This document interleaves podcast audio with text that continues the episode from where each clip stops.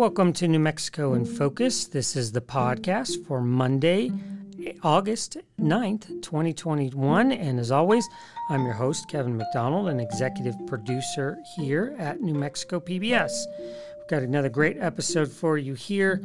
Uh, a couple of interviews about PFAS contamination. This is something you've heard us talk a lot about in the last year. We have a website dedicated to our enterprise reporting on this called Groundwater War.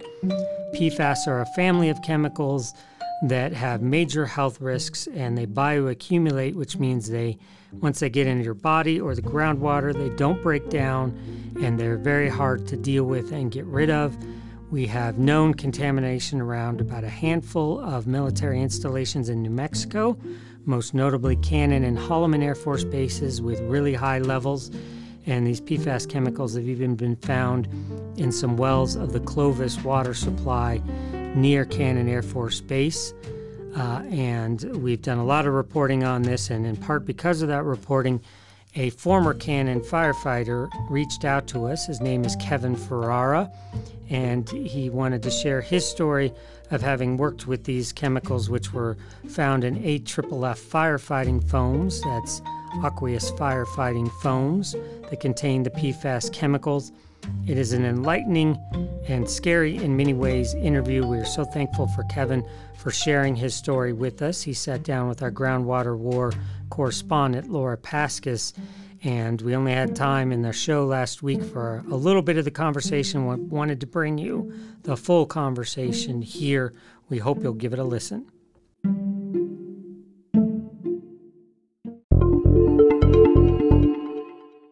Kevin Ferrara, thank you for joining me from Pennsylvania today. I'm glad to have you here to talk about PFAS and the Air Force and um, AFFF. Um, firefighting foam that has these toxic chemicals in it. Can we start with you were an Air Force firefighter. Can you give us the little like overview of your career? Sure. Uh, you know, first and foremost, you know, thanks for having me on the show. Um, you know, I welcome the opportunity to to get my story out there. So my my Air Force career started in 1991. Um, I left Central Pennsylvania, uh, joined the Air Force, um, started my first uh, training was at Chanute Air Force Base in Rantoul, Illinois. That's where, if you were going to be a firefighter in the Air Force, um, that's where you went for training at the time. Com- uh, completed my training there, and then uh, my first assignment was at Cannon Air Force Base in Clovis, New Mexico.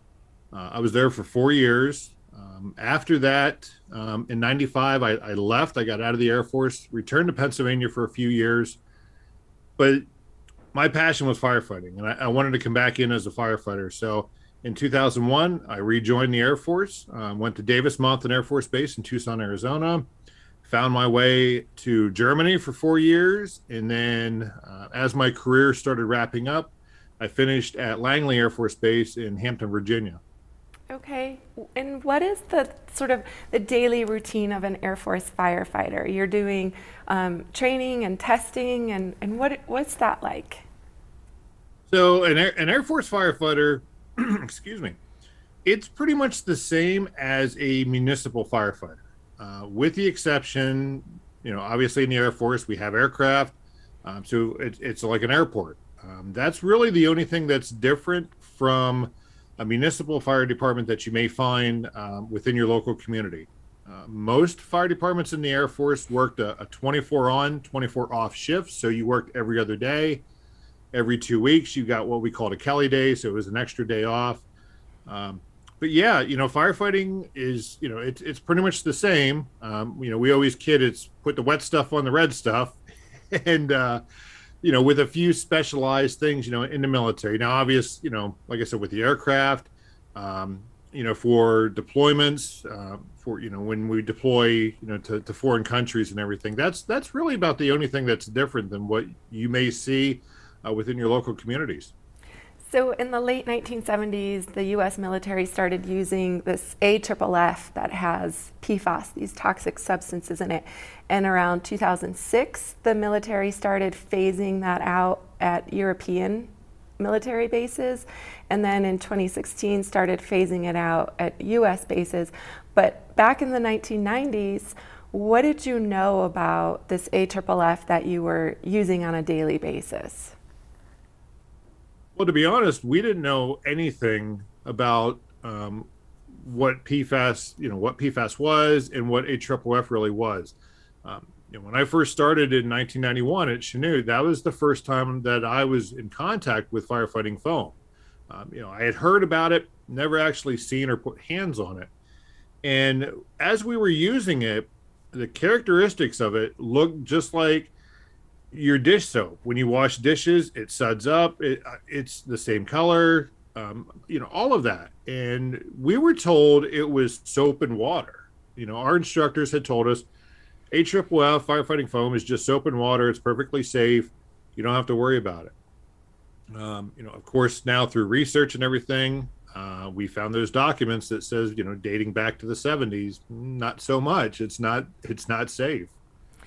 Yeah, there are these studies that go back to like the late 1960s that that show the toxicity of PFAS in in lab animals and workers in some of the like 3M and DuPont factories but you weren't given any sort of warning or notice or information? Not, not a bit. Um, you know, throughout my entire career, my 20-year career, um, you know, there was there was no mention that AFFF firefighting foam was hazardous or, or toxic. Um, you know, almost every every installation I was assigned to, starting at Chanute, Cannon Air Force Base, you know, other bases, we were told the same thing. It, it was repeated. AFFF was soap and water. It was perfectly safe, and and you know we we took that as being the truth because you know our leadership we expected those individuals to know what they were talking about, and we had no reason to doubt them. Um, and it was only uh, you know years after I retired, um, you know I started uncovering the truth, and it's like not so much. You know, we found the fish kill studies, we found the lab animal studies um, and you know, it was just like our leadership knew about this, and they they withheld it. Um, to me, they intentionally withheld that from those that use the products, and now we see where we are today. We have individuals that are sick and and uh, you know, unfortunately, dying because of that exposure to the, the products that they knew was hazardous to us. So, being a firefighter carries a certain amount of risk. Being in the military carries a certain amount of risk. But what are your concerns and the concerns you're hearing from other veterans about their exposure to PFAS? The the biggest concern right now is, and you know, all the firefighters that I talk to, they ask me because of the exposure that they've had to PFAS um, and to you know firefighting foam, are they going to get cancer? Um, that's their biggest fear because there's no magic pill to get rid of PFAS. Uh, once you're exposed to it, once it's in your body, it stays in your body for years. Um, so their their biggest concern is, are they going to get sick because of this? And unfortunately, the DoD, the military, is not telling them anything.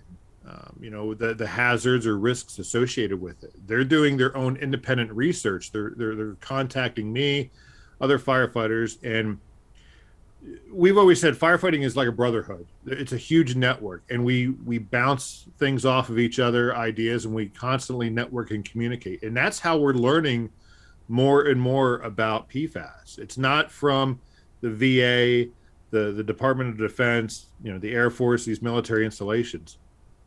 It's independent research that we're we're doing on our own and sharing those those those findings.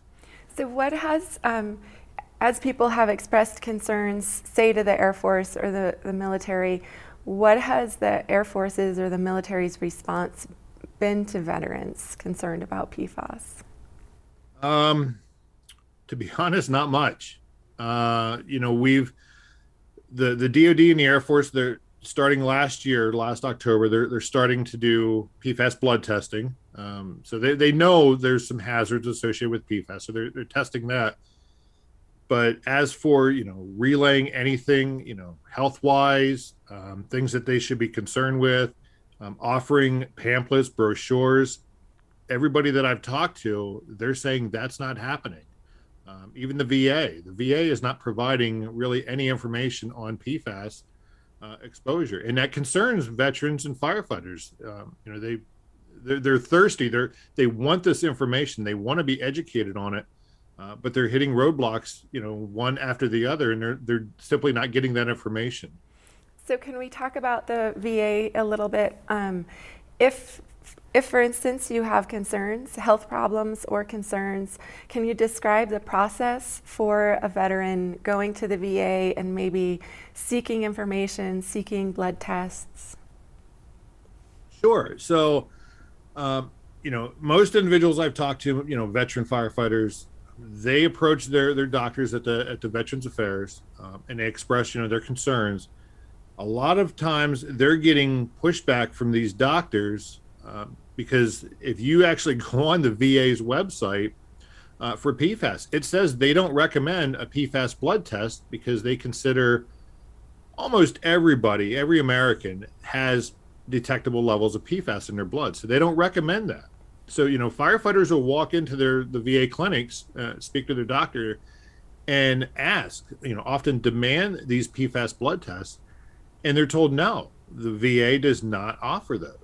Um, you know, and in regards to PFAS itself, it's pretty much the same thing. They're they're not getting really any information from these VA doctors, uh, you know, because for for whatever reason it may be, that you know these doctors aren't aware of what PFAS is. Um, you know, installation physicians, uh, you know, a lot of the firefighters I've talked to, they said their own doctors had never heard of PFAS up until last year when when some emails and and things were being socialized through the medical community. They had no idea what it is. And and they're doing some research on their own because their leadership is not providing very much information on it as well.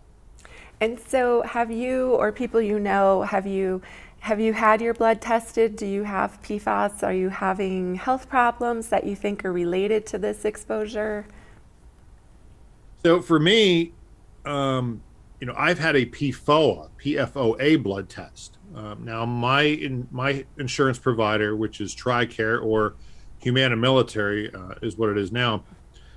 That's the only thing that they tested for, and it took me literally a year to track down the the testing codes for that blood test. My, you know, my civilian doctor here in Central PA, once I described, you know, why I wanted the test and what PFAS was he was absolutely all for it. He said, We have to get you tested. We have to make sure you're okay.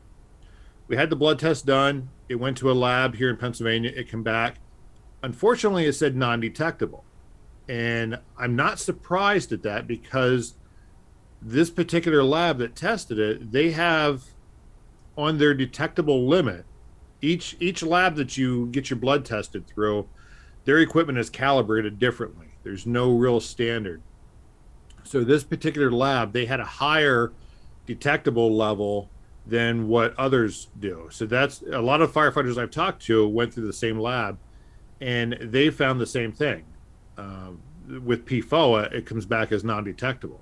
And some of these firefighters have had, have said to me, they were slathered in foam. There's no way it should come back as non-detectable. Um, the other side of that is you know it's it's costly for because the VA and the DoD is not testing veterans, uh, former firefighters like myself. We have to pay out of pocket. Uh, if we want the same test that the DoD is doing today, we have to pay out of pocket for that, and it's it's not right. So you know.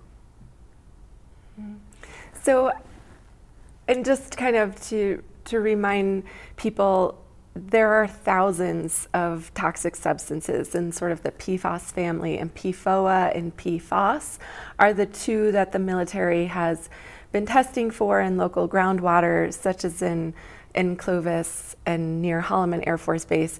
Um, but there are thousands of these chemicals and these replacement foams oftentimes might have other types of PFAS other than PFOA and PFOS. Have you have you been paying attention to kind of the replacement process and how those other sorts of chemicals might be affecting people's health or local groundwater, things like that? Absolutely. Uh, you know, I'm I'm following I'm following this process daily um, you know, we can break it down to hourly. You know, I'm, I'm constantly, you know, finding new things on the internet um, because, again, it goes back to that. I have to research this information. I have to dig for it because it's not being readily provided to the public, to firefighters, to military personnel.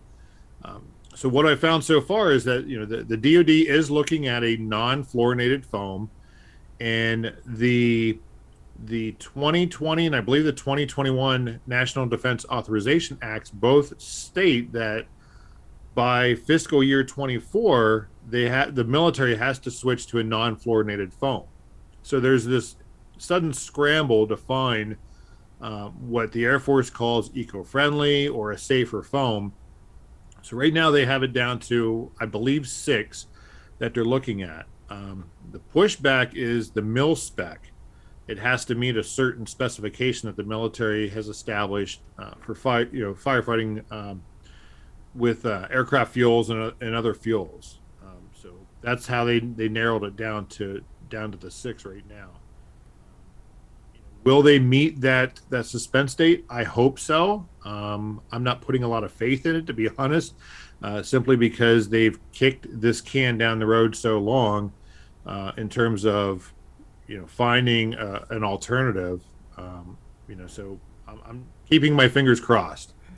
I know you hear from lots of veterans in particular um, but i don't feel like it's a conversation that's really happening um, publicly in a lot of arenas. And i'm curious why you think there might be some reluctance among veterans or active duty military members to talk about their concerns, to talk about their exposure, to talk about this issue?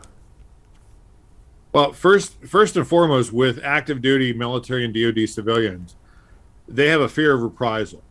If they speak up about this, they're in fear that they're going to be punished in some fashion uh, for voicing their concerns. Um, now, as for former firefighters, uh, veterans like myself, you know, yes, we're still military in a sense. Uh, we're retirees, uh, but we have a little bit more leeway as to you know voicing our concerns and everything, and, and, and showing our frustrations. Um, not so much with, uh, like I said, with the, the active duty folks, because um, I've even before I retired, I, I've witnessed it to where firefighters would express some concerns about certain things and almost instantly their leadership would frown upon that um, and you know punish them in, in some fashion uh, for really voicing valid concerns and, and and PFAS is definitely a valid concern. It, it, it, affects one's health, and they, they should be talking about it, and they should have they shouldn't have to be afraid to do so. They should be able to do so freely, um, and have a an open and you know an open dialogue with their their leadership and, and come up with some solutions but that's that's not happening mm-hmm.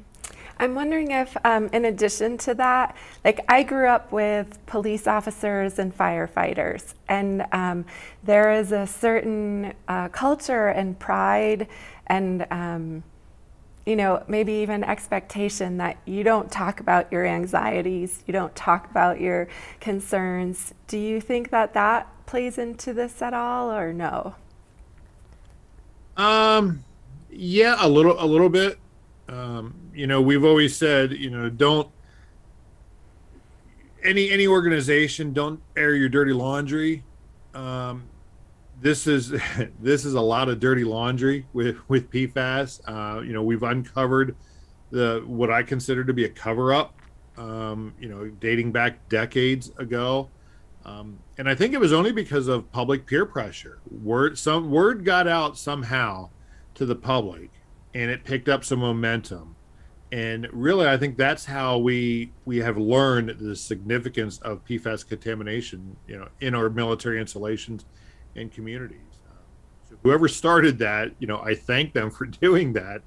Uh, and you know, we're we're picking up the the pace now. Um, but yeah, you know, it's there there is uh, you know it's like i said with with the military um, it's almost an unwritten code that you don't talk about certain things um, even though it affects your health um, and that that should not like i said before that that should not happen we should be able to freely talk about um, concerns you know health concerns that you have So, researching PFAS and working on this story over the past couple of years, I've often been reminded of of um, how veterans have had to deal with the impacts of Agent Orange, exposure to Agent Orange.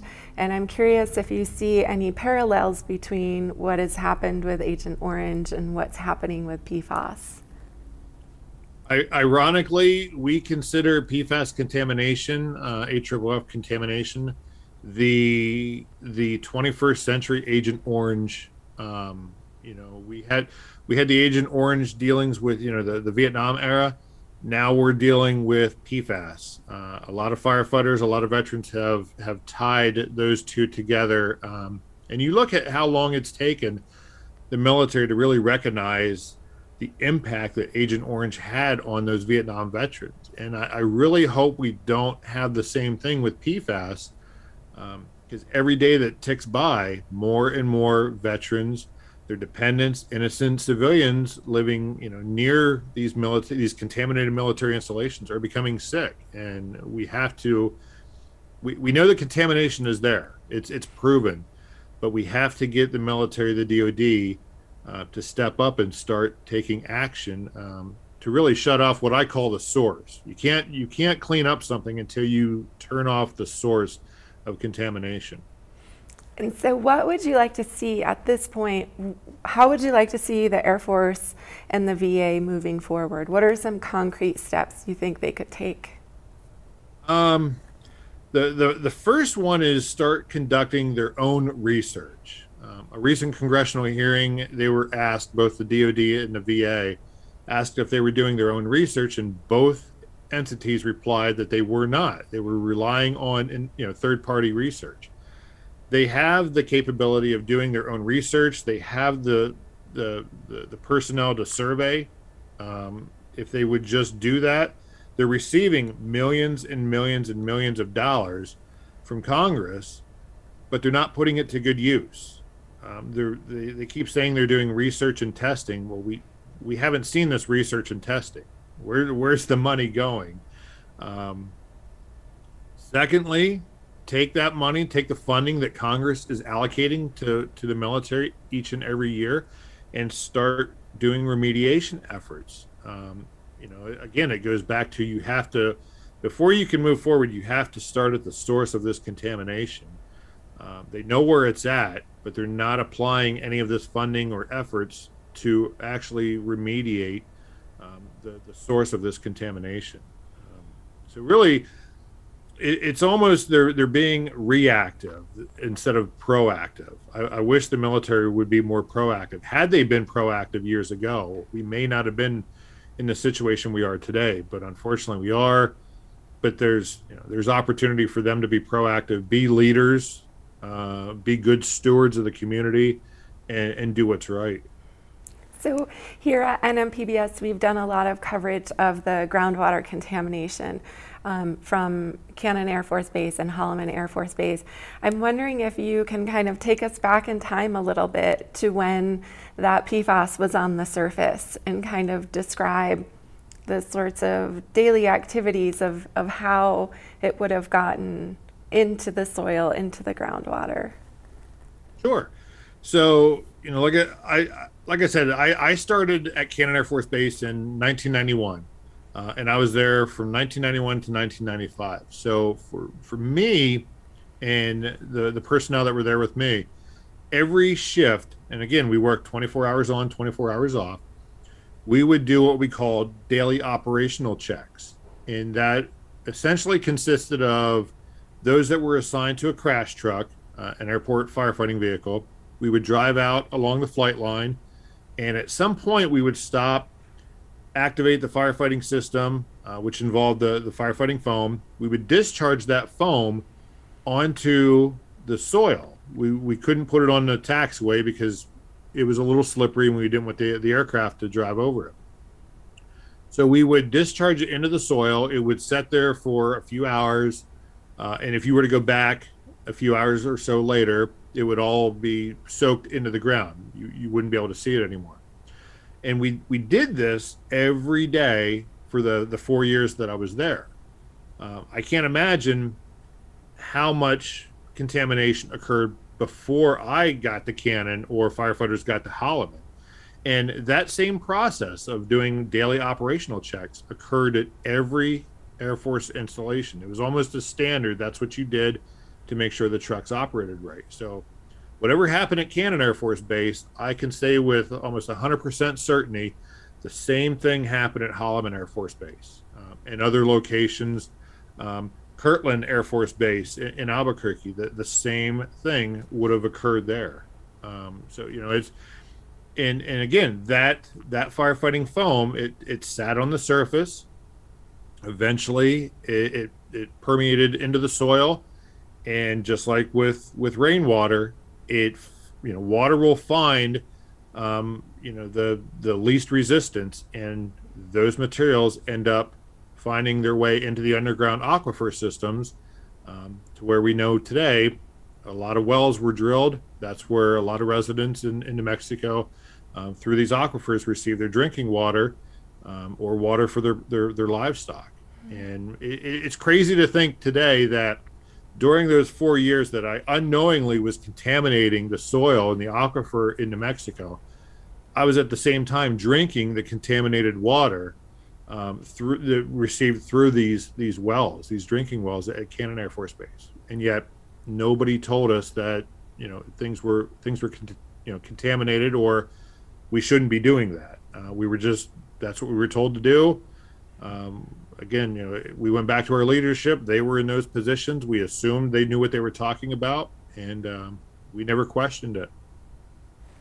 One of the things that I've noticed here, and, and maybe it's universal at, at bases, but we kind of have this rotating commanders um, who are here for a few years and then move on. And I'm curious if if if you think or or what you think about how that how those changes in leadership affect the Air Force's ability to feel responsible to the community. It it absolutely changes how things get done. Mm-hmm. Um, when you have a rotation of leadership, the new leadership is going to come in and prioritize things that they want to work on uh, and see accomplished during their rotation. Uh, most of these commanders are on, they're in charge for about two or three years. Um, that's about the average. Sometimes you get four or more, depending on where they're at. But the, as I said, these these leaders will come in. They have a priority list, and that's the things they work on because that's the things they want to see accomplished. Um, and you know before they move on.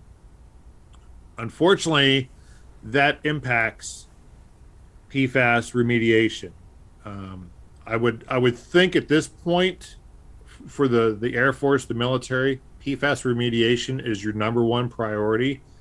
Um, but I really feel it's not at some of these installations, and that's why we're seeing that can being kicked down the road. It's we're not seeing much progress in terms of remediation uh, or efforts, um, you know, or emphasis, efforts and emphasis put on PFAS um, the, the, swap out, the cleanup, uh, medical care, anything like that. So, when you and I talked earlier, you mentioned that you feel a sense of guilt sometimes. And I'm not suggesting that you're responsible for the contamination, but can you talk about that a little bit? Sure. Um, you know, like I said, I mean, when I when I started at at Chanute Air Force Base, we were told, you know, AFFF was just soap and water.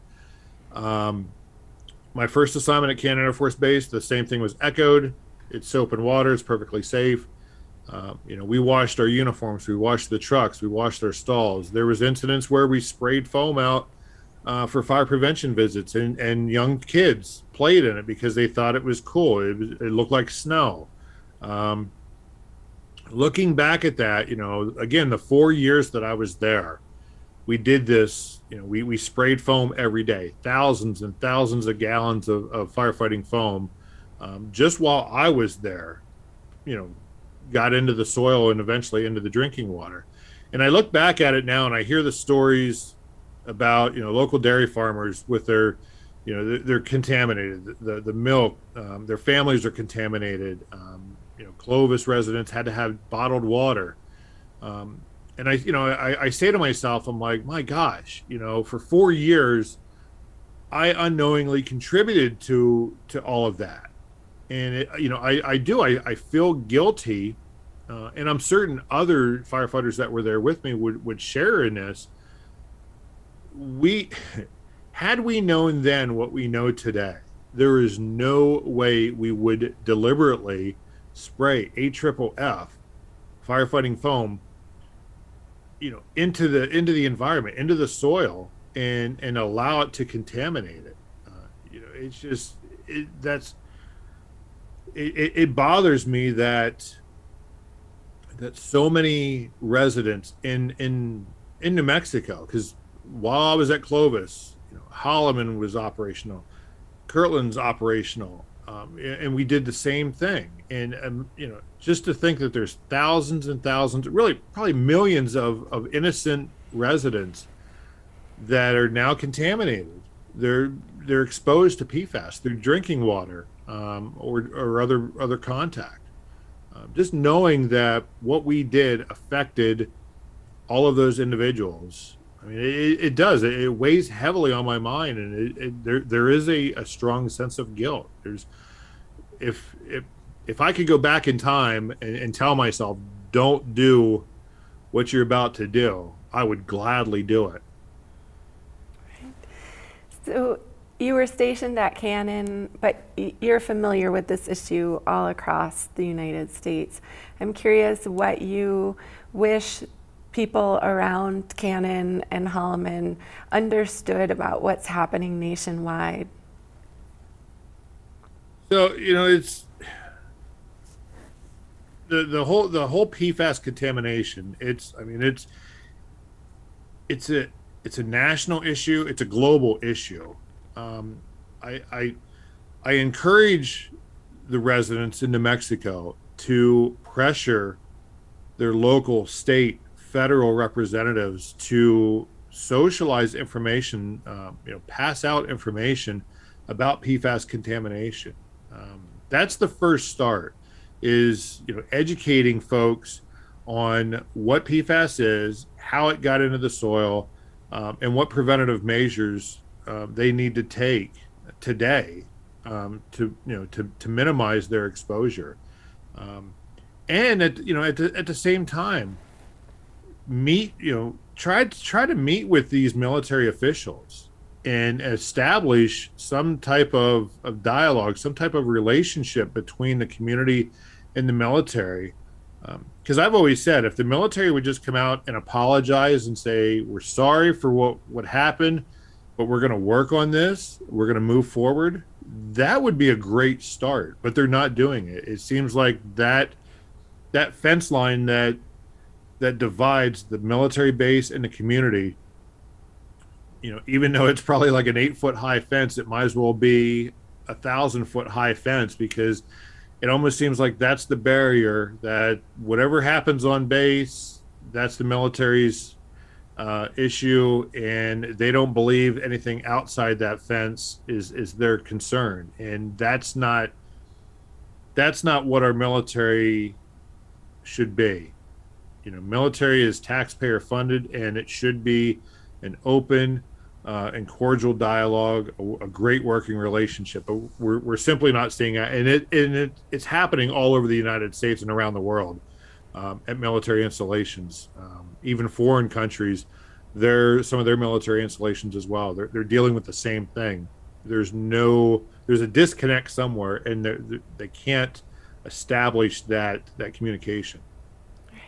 Well, Kevin, thank you so much for communicating with us, for talking with me today. I really appreciate it. Again, Laura, I, I appreciate being on, and um, I, you know anything that you need, I'm, I'm here to help out. Thank you. And there's much more on the PFAS front.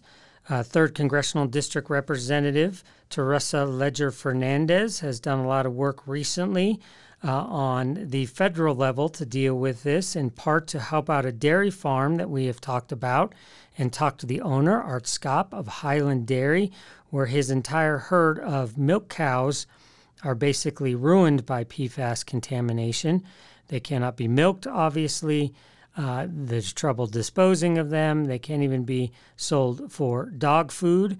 But Representative Leger Fernandez is working on a plan where the USDA could offer uh, Mr. Schaap some relief, as well as working on efforts to get the EPA to set a lifetime standard uh, and limit for PFAS exposure, both important pieces to the puzzle here in New Mexico. So we had her in studio last week. She sat down with Laura Paskus again, and you can find out more about all this on our Groundwater War site. We mentioned that earlier. Go to NMPBS, look under local productions, and then Groundwater War, or you can just search NMPBS and Groundwater War. You'll find all that great reporting. But here now, Representative Leger Fernandez and Laura Paskus.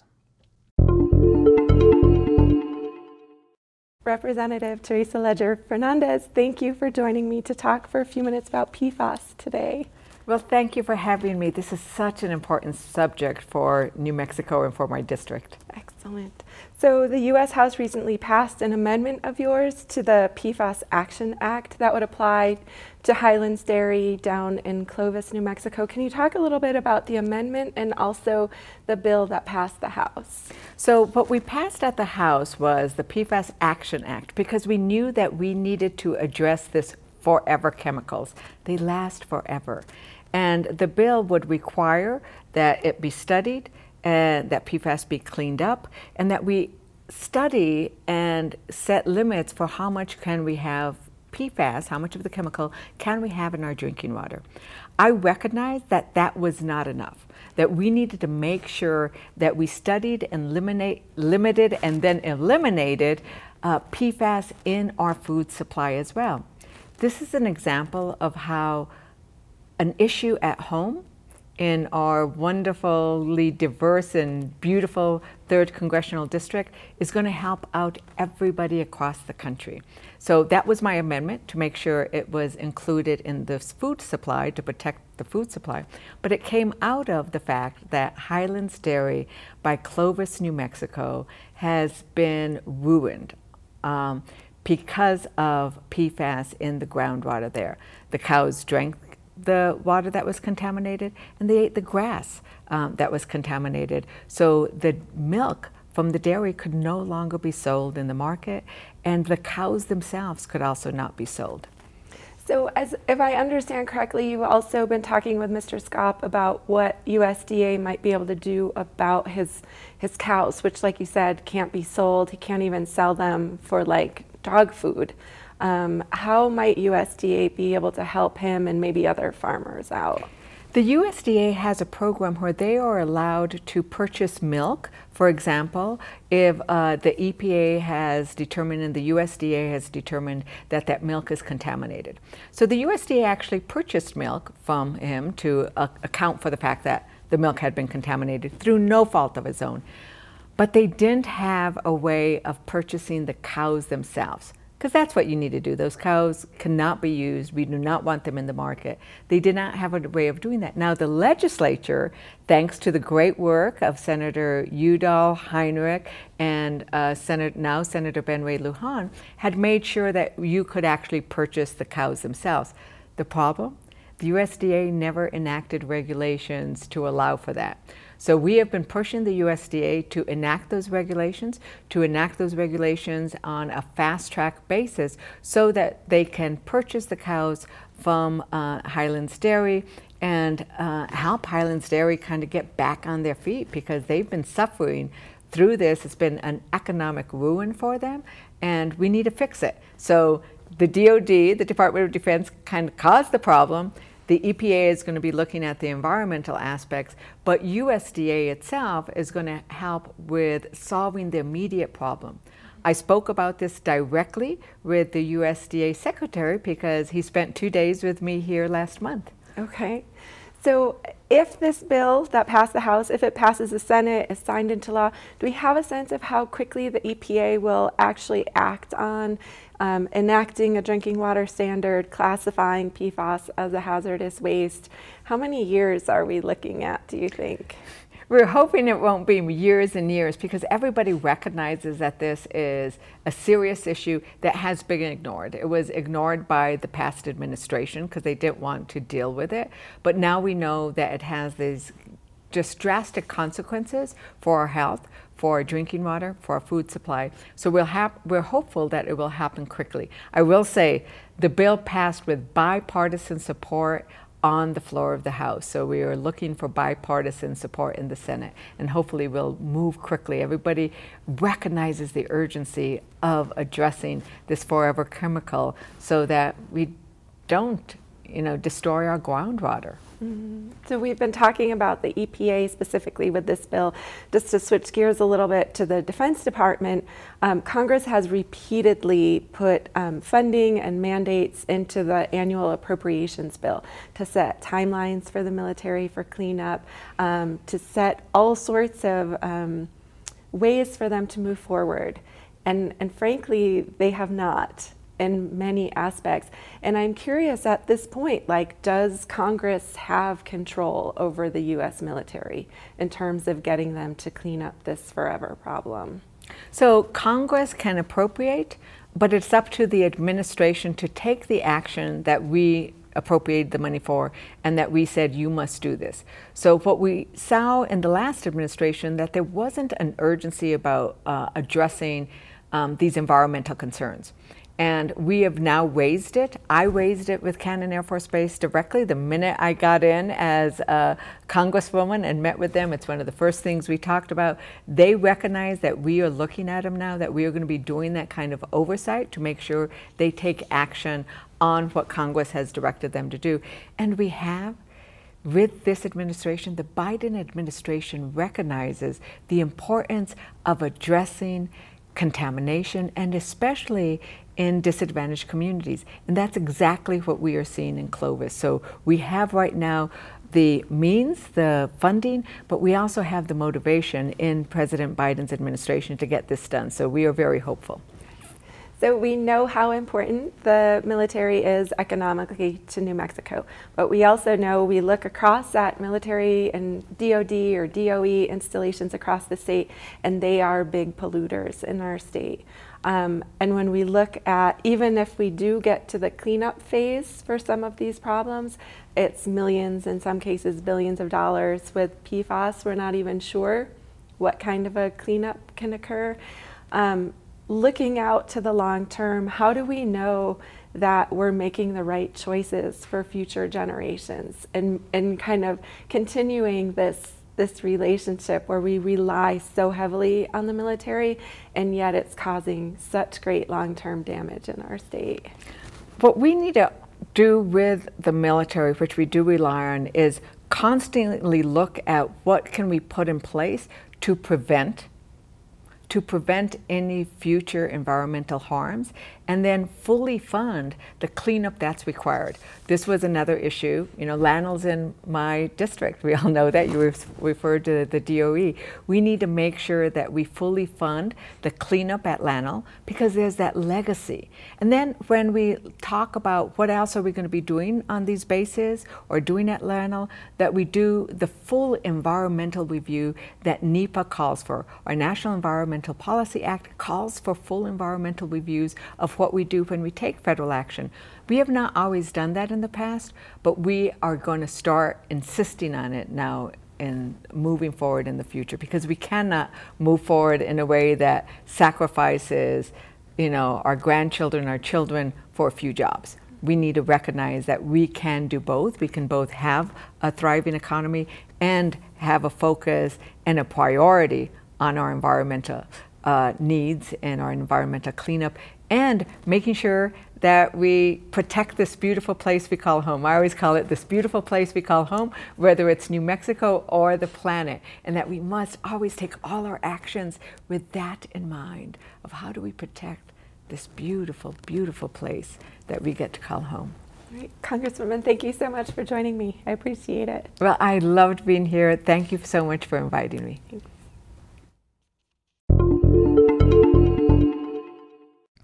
And while we had Representative Leger Fernandez in our studio, we wanted to talk to her about what else she is working on in Congress right now. They are in August recess, but have been busy, as you've probably been reading about and following, on an infrastructure compromise package.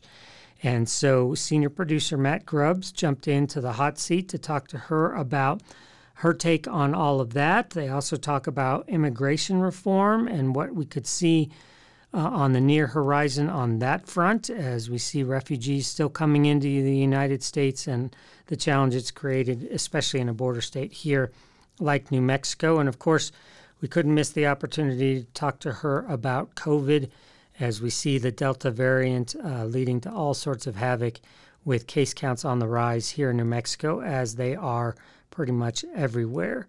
So, here again is Representative Teresa Leger Fernandez with senior producer Matt Grubbs. Representative Leger Fernandez, thank you so much for being here. We appreciate it. I love coming here and I love this show, so thank you for inviting me. Absolutely. I wanted to start with infrastructure. In your campaign, and since you've taken office, you've had the joy of driving around your gigantic district. Um, but you know the importance of, of declining infrastructure. Um, certainly the roads that you drive on, the bridges that you go over and under, um, also broadband, you know, as you visit some of these far-flung communities. Um, how do you feel about what's in, to the extent that you've seen it, um, the infrastructure bill that the Senate will be considering here in short order? We have to address infrastructure with a really bold, bold plan. And that's what we are working on in the House, and that's what we are going to work on when we look at the totality of the infrastructure package. So, what the Senate is working on right now is going to be one aspect of how we address infrastructure. Let me talk about what we did in the House. So, in the House, we passed the Invest in America Act. The Invest in America Act was significant in that it included a lot of very important climate change issues so that we could have more electric. Uh, uh, electric charging stations so we could address the moment that we're in with the necessary funding that we need. And indeed, in that, in the, the Invest in America package, I secured $20 million for this broad district, which included fixing the bridges so that the Navajo children can ride a school bus to school. Because right now, they can't. Uh, so the Superman bridges are going to be fixed. Uh, so that's the kind of thing we need to do is sort of address all those very small things like fixing the bridges so the children can get to school to the larger issues of we must start looking at our infrastructure as an opportunity for both needing the needs we have in this moment as well as the bigger moment. That's what we are looking at in the House. The Senate uh, bipartisan plan has many elements of those, but not all of them. So, what we're going to do is take those, take a good look at it. I've been giving feedback to our senators. We have been giving feedback to the Senate with some of the bills that we've uh, introduced and passed, like broadband big broadband uh, fan of getting more of it into the ground. And so we have a broadband bill, and many of those aspects of that bill are being incorporated into that Senate bipartisan package. But to the extent that it doesn't go far enough, what we're going to do is look at the reconciliation process and include what we need in the reconciliation package. So we need Americans and New Mexicans to realize that this isn't it because it's not big enough. Um, you mentioned that package. It's extremely sizable, um, a huge $3.5 trillion as it's being talked about now. Um, and it would include that broader um, sort of definition of infrastructure, things like childcare, healthcare, that sort of thing. Um, it's hard to imagine that you can pay for that without raising taxes. I think the question is probably on who. Um, as you look at funding something that size, how do you favor doing that? Well, I am in favor of the plan that we've been discussing, which is where no one who earns less than 400,000, that's earns less than 400,000 a year, would see any increase. And so what you'd see is New Mexicans the vast majority of New Mexicans would not see any increase. In fact, they would see a decrease in their taxes because we're going to make sure that we make permanent the child tax credit, the earned income tax credit. Those benefit the working families, the middle class families of New Mexico. So, but for those who are billionaires, for those corporations who earn billions and don't pay a dime in taxes, they will see fair taxation. So, you know, everybody must pay their fair share, and we're going to make sure that corporations can't avoid paying taxes because let's face it, big corporations like Amazon, they, uh, they enjoy the benefits of what our American government provides. Uh, billionaires saw their income skyrocket during the pandemic.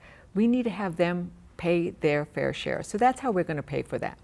Uh, the president has said that he's willing to use that reconciliation process also to address immigration, um, specifically DACA and um, dealing with the Dreamers as well. Um, immigration isn't typically thought of something that's a budget um, uh, related issue necessarily. How do you feel about that approach? It is absolutely the right approach. Listen, I worked uh, on the Immigration Reform and Control Act back uh, in my early days when I was still actually a law student. We did some amazing work around that. Uh, and that was a $1.4 trillion benefit to the economy. We are seeing the same thing when we look at doing immigration reform. It's about the same a $1.3 trillion benefit to our economy. $700 a year increase in everybody's wages. We would add six years to the solvency of Social Security. So to look at immigration as an economic benefit and that should be included in a reconciliation bill, which is looking at budget, is the right thing to do. So we know that immigration makes sense from an economic standpoint. Then you have to ask, well, then why do people oppose it? And it shouldn't be opposed on an economic stance it shouldn't be opposed on a humanitarian stance. I have been to the border. I have seen the children who the parents have sent to safety. And I need to tell you, it reminded me, it reminded me of a story that is old as the Bible itself. Moses' mother placed her baby in a basket and sent him down the Nile to get him to safety. We are looking at parents and at families that are fleeing violence and that are fearful for li- their lives, and we must provide them with the asylum and the refuge that our laws provide. And if we don't politicize the issue, then we'd be able to just do that as a matter of course. If we didn't politicize the issue, then we would see the economic benefits of immigration and be able to pass it in regular order. But because we are not getting that support. Um, even among Republicans who want it are afraid to come out in favor of it, we'll have to do it through reconciliation. But it works because it's an economic benefit to the nation. Should the path to citizenship um, include preferred status for people who are already here? Um, and if so, uh, wouldn't the news that that is going to happen create a further rush to the border for people who want to get across before that law passes? So the the way the American Citizenship Act is, uh, is set up, it would not uh, would not create that rush to the border because it does have a deadline as to when you would be able to apply. And looking at the DACA, the, you know, our wonderful dreamers who are, you know, our doctors, our future doctors and congresspeople. Raul Ruiz, Dr. Raul Ruiz was brought here as a child undocumented. He was a dreamer of the past, and he is now the chair of the Congressional Hispanic Caucus. So what we're doing is those people who've already been here, who were brought here as children, who have been working here, have provi- been providing the essential services for us, they're the ones that we are talking about. It's about 11 million people right now. Okay, okay. Um, ranch owners, county governments down south along the border, um, they're extremely worried about um, increased um, illegal border crossings. Uh, how would the plan, as you understand it, address some of those concerns about safety, both for the migrants and for the people who live on or near the border? Well, if we had an, uh, an immigration system that was working, then there would be a, a manner and a way for immigrants to present themselves and to go through an immigration system. We don't have that right now. Let's think of Ellis Island, right? there used to be a way where you wanted to come to the United States and you would be able to do it. Now, that was when you were coming from Europe. Why don't we have the same thing when you're coming from the Americas? Right? Uh, so we need to set that up so that there is a system and a process for presenting yourself um, for immigration, for asylum cases at the border. And if we did that, that would relieve some of the pressure of people trying to cross in very dangerous situations, uh, you know, in the desert, in places where there is not enough water, trying to scale a wall and, and dropping down. So, what we need to do is create an immigration system where you can actually present and seek uh, the immigration status that you want at the border. Um, I do want to talk about COVID, but uh, I also don't want to let this pass. You said that you asked the question, why don't we have um, a system like Ellis Island for immigration from the Americas? Do you have an answer for that? Well, I think it's because it has been politicized and they have uh, sought to demonize an other uh, in order to get political gain. And they have sought to demonize Mexicans and Latinos. It's about bigotry, it's about racism. Okay. Um, the FDA, right now, uh, as we speak, um, they're trying to balance this idea of solid science and uh, give the at least the perception that look this process wasn't rushed. Um, but they're also getting lots of pressure from employers from the federal government state governments uh, institutions like university of new mexico where we are now um, to get that approval that full approval of vaccines specifically the mrna ones. Um, how do you feel about the timing of that process and the effort um, to let people know like hey we're not doing this just off the cuff this right. is this is being studied. So I think it's important to remember that right now we have had millions of people vaccinated, both in the United States and around the world. Um, look at what's happening in Britain and Israel and uh, the EU countries. And so we have actually a lot of data that this works. Uh, it is right now a um, uh, not a full approval, but it is an approval that is demonstrating to the world that vaccination works, that it's safe, and that this is how we protect our community. This is how we protect those children who can't get vaccinated. This is how we protect immunocompromised people that might not be, get, be able to get vaccinated. So rather than trying to lay your hat on different reasons why you, you don't want to get vaccinated, set that aside and think about the public health and think about your communities the vaccination works. I got vaccinated back in January because I fly back and forth in a continuation of government, right? We needed every vote to be able to, you know, pass our bills and do our job. I'm fine. Millions of people are fine. Don't seek reasons why not to do it. Think about why you might want to do it. And we need to remember that vaccines have been saving lives for it's more than a century, right? We've had a long time of vaccines saving our lives from smallpox to, you know, chickenpox. Like there is a range of things that we use the vaccines for that we have our children get vaccines. Every year I used to go get my kids vaccinated because otherwise I can't enroll them in school. This is very similar. We're trying to save lives and we're trying to keep the community safe. And so I encourage everybody to get a vaccine as soon as possible. Do it for yourself, do it for those children, do it for your neighbors. When you walked in, um, we all had masks on. Um, we're distanced now. Um, we've returned to masking while at work, except in some rare circumstances. Uh, do you foresee the need for more mask mandates, so to speak, or are the people who are wearing masks now um, the people who are going to be wearing masks regardless? Uh, I think mask mandates make sense uh, if science calls for them, and the fact that we have so many unvaccinated people who uh, might be going to DC, right? DC has low, uh, low transmission rates, but we also receive people from across the country, and so they're coming from places where they have very low vaccination rates. Um, so wearing the masks helps everybody.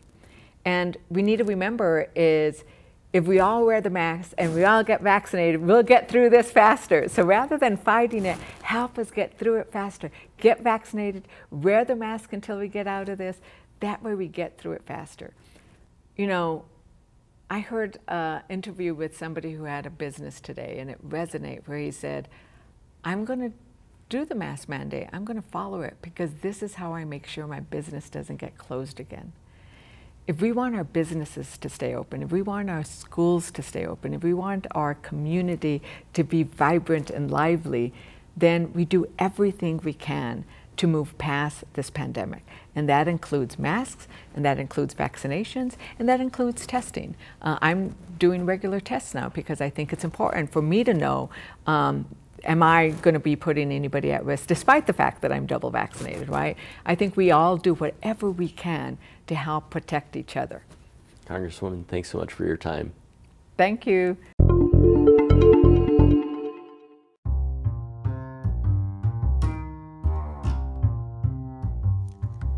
That'll do it for this episode of New Mexico in Focus, but we encourage you to keep up with us throughout the week on all of our social media channels. That's Facebook, that's Instagram, that's Twitter, that's YouTube. You can find all of our stuff there. We've got lots of great things planned this week that we can't wait to bring to you.